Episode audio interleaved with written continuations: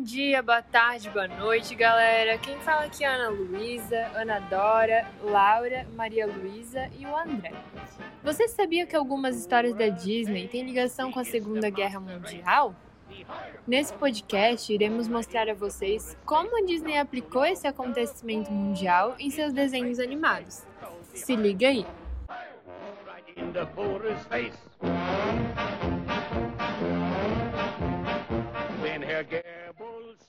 A Disney foi fundada em 1923 por Walt Disney e Roy Oliver Disney, com o nome de Disney Brothers Cartoon Studios, e se estabeleceu como pioneira na indústria de animação.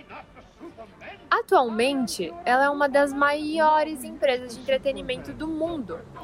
Conta com estúdios cinematográficos, produtoras de filmes de diversos gêneros e uma rede de 25 parques de diversão distribuídos por diversos continentes.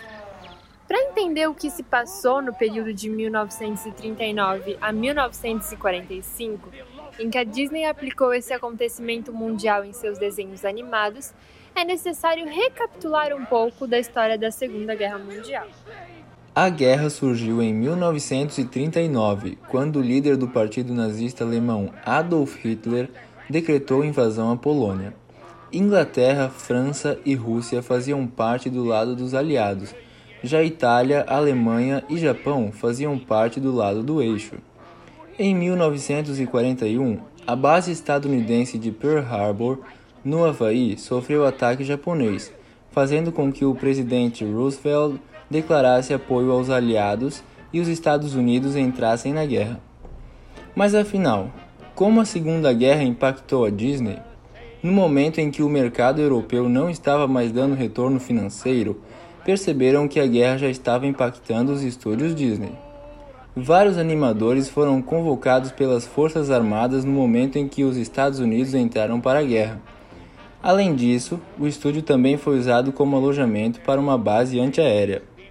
Com isso, o governo encomendou a produção de diversos filmes de pouca duração, os curta-metragens, que serviriam como treinamento e propaganda para os recrutas. O mais famoso desses curtas é o Der Führer's Face, de 1943, no qual Donald sonha que é um operário do regime nazista, o que se torna um verdadeiro pesadelo. Foram utilizados os personagens mais famosos da Disney, como Pateta, Pato Donald, os Três Porquinhos e os Sete Anões, para comporem alguns curtas de propaganda na guerra.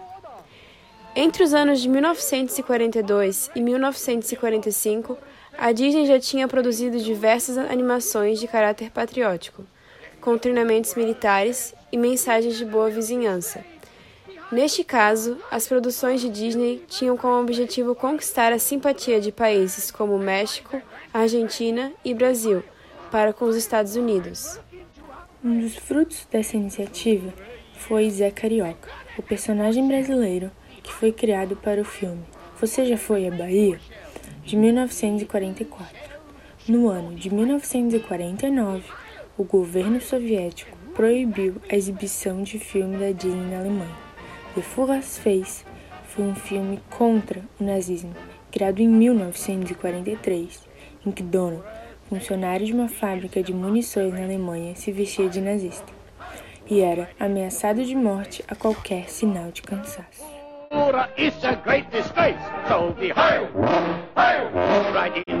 É difícil, por exemplo, determinar se a propaganda nazista de Paul Joseph Goebbels foi menos letal do que os foguetes de longa distância desempenhados por Werner von Braun.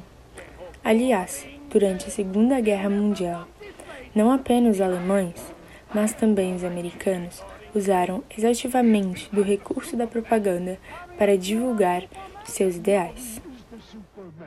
Com isso, galera, entendemos que a Disney tinha e continua tendo um poder gigante sobre os adultos, pensamentos e ainda mais sobre as crianças.